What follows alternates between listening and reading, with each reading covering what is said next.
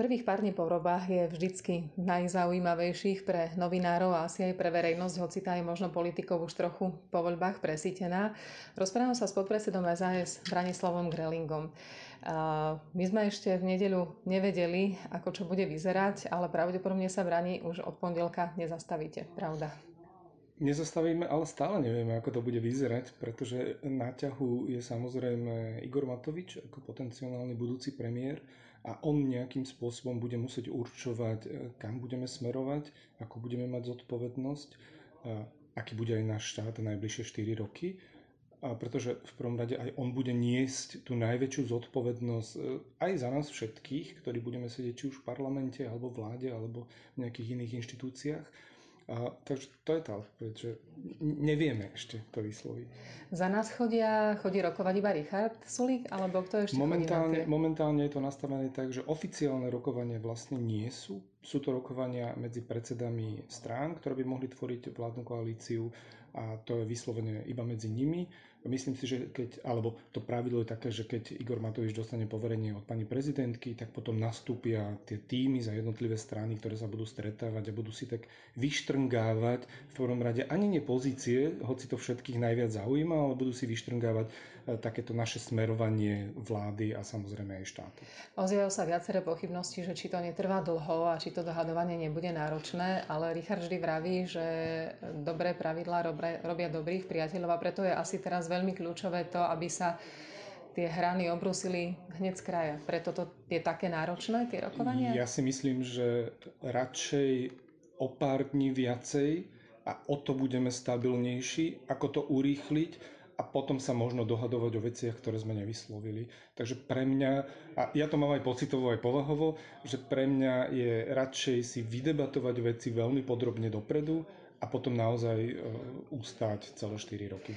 Najviditeľnejšie sú samozrejme tie ministerské pozície, ale to je len tak na pohľad, pretože dôležití sú štátni tajomníci a dôležité je to vôbec, ako tie ministerstva budú vyzerať. Či bude minister z jednej strany, štátni tajomníci z iných strán, alebo či to bude jednofarebne, ako sa hovorí. A potom veľmi kľúčové sú pozície aj v parlamentných výboroch, hoci to navonok takmer vôbec nevidno. To sú ľudia, ktorí majú takú tú verejnú kontrolu veľmi pod sebou a sú takým tým garantom pre občanov. Saska samozrejme asi obsadí čo najviac výborov. Je tak? Výbory sú veľmi dôležité a ho, hoci ich práca nie je vidieť, ale všetko, čo príde do Národnej rady v rámci legislatívnej podoby, tak samozrejme sa musí predžuť ešte dvakrát v tých e, výboroch a tam naozaj prebiehajú veľmi tvrdé debaty o, o chcem povedať, že drobnostiach, ale tie drobnosti sú dôležité. A, takže budeme sa uchádzať o výbory.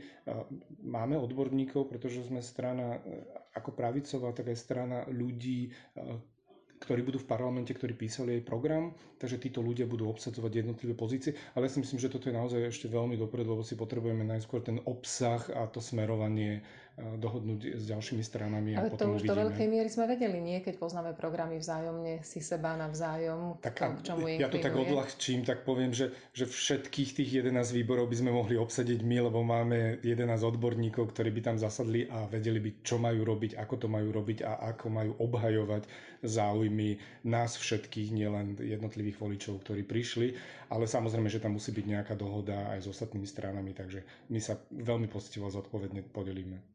A vždy sme vraveli v voľbách, teda v kampani, že my budeme tí stmelujúci a už viete aj o nejakom smeľovaní, ku ktorému možno došlo. Myslím si, že nie, že je to predčasné a ja sa z toho veľmi teším, že všetci štyria partnery, s ktorými sa navzájom stretávame alebo sa stretávajú, sú veľmi zodpovední a všetci cítia aj ten tlak a tú prejavenú dôveru zo strany verejnosti, že tu chceme e, zodpovednú pravicovú vládu zmien a že chceme urobiť niečo, aby Slovensko sa posunulo a hlavne nadýchlo. Takže myslím, že to stmelenie bude také vzájomné, že tie podmienky tam nebudú natoľko výrazné, aby niečo zlé sa udialo. Ešte to ukončíme možno tým, že e, Saska ostáva v tom parlamente ako jediná naozaj liberálna strana a teda reprezentuje aj tých 200 tisíc voličov, ktorých strany sa do parlamentu nedostali. To je dosť veľký záväzok, že? Neviem, či veľký záväzok, lebo my sme vždy boli liberálni a možno to nebolo na verejnosti až tak prezentované alebo verejnosť to až tak nevnímala, ale my sme v minulom volebnom období predkladali zákon o životných partnerstvách a zvádzali sme tam dvojdňový súboj so všetkými ostatnými konzervatívnymi poslancami alebo stranami. Takže stále sme liberálni, stále tú vlajku budeme niesť a uvidíme, ako sa s ostatnými partnermi dohovoríme, že čo z toho budeme vedieť aspoň trošku eh, presadiť, aby sme sa posunuli. Tak, ale stále platí, že červené čiary ani žiadne nejaké radikálne veci, pre ktoré sa budeme stavať na hlavu. Asi nie. Tak tie červené čiary sme vyslovili v rámci daní a možno migrantov, čo vôbec nie je teraz ale téma, to si povedzme jasne. A o ostatných veciach budeme diskutovať. Ďakujem veľmi pekne, Brani. Držím nám všetkým palce. Ďakujem veľmi pekne, príjemný deň.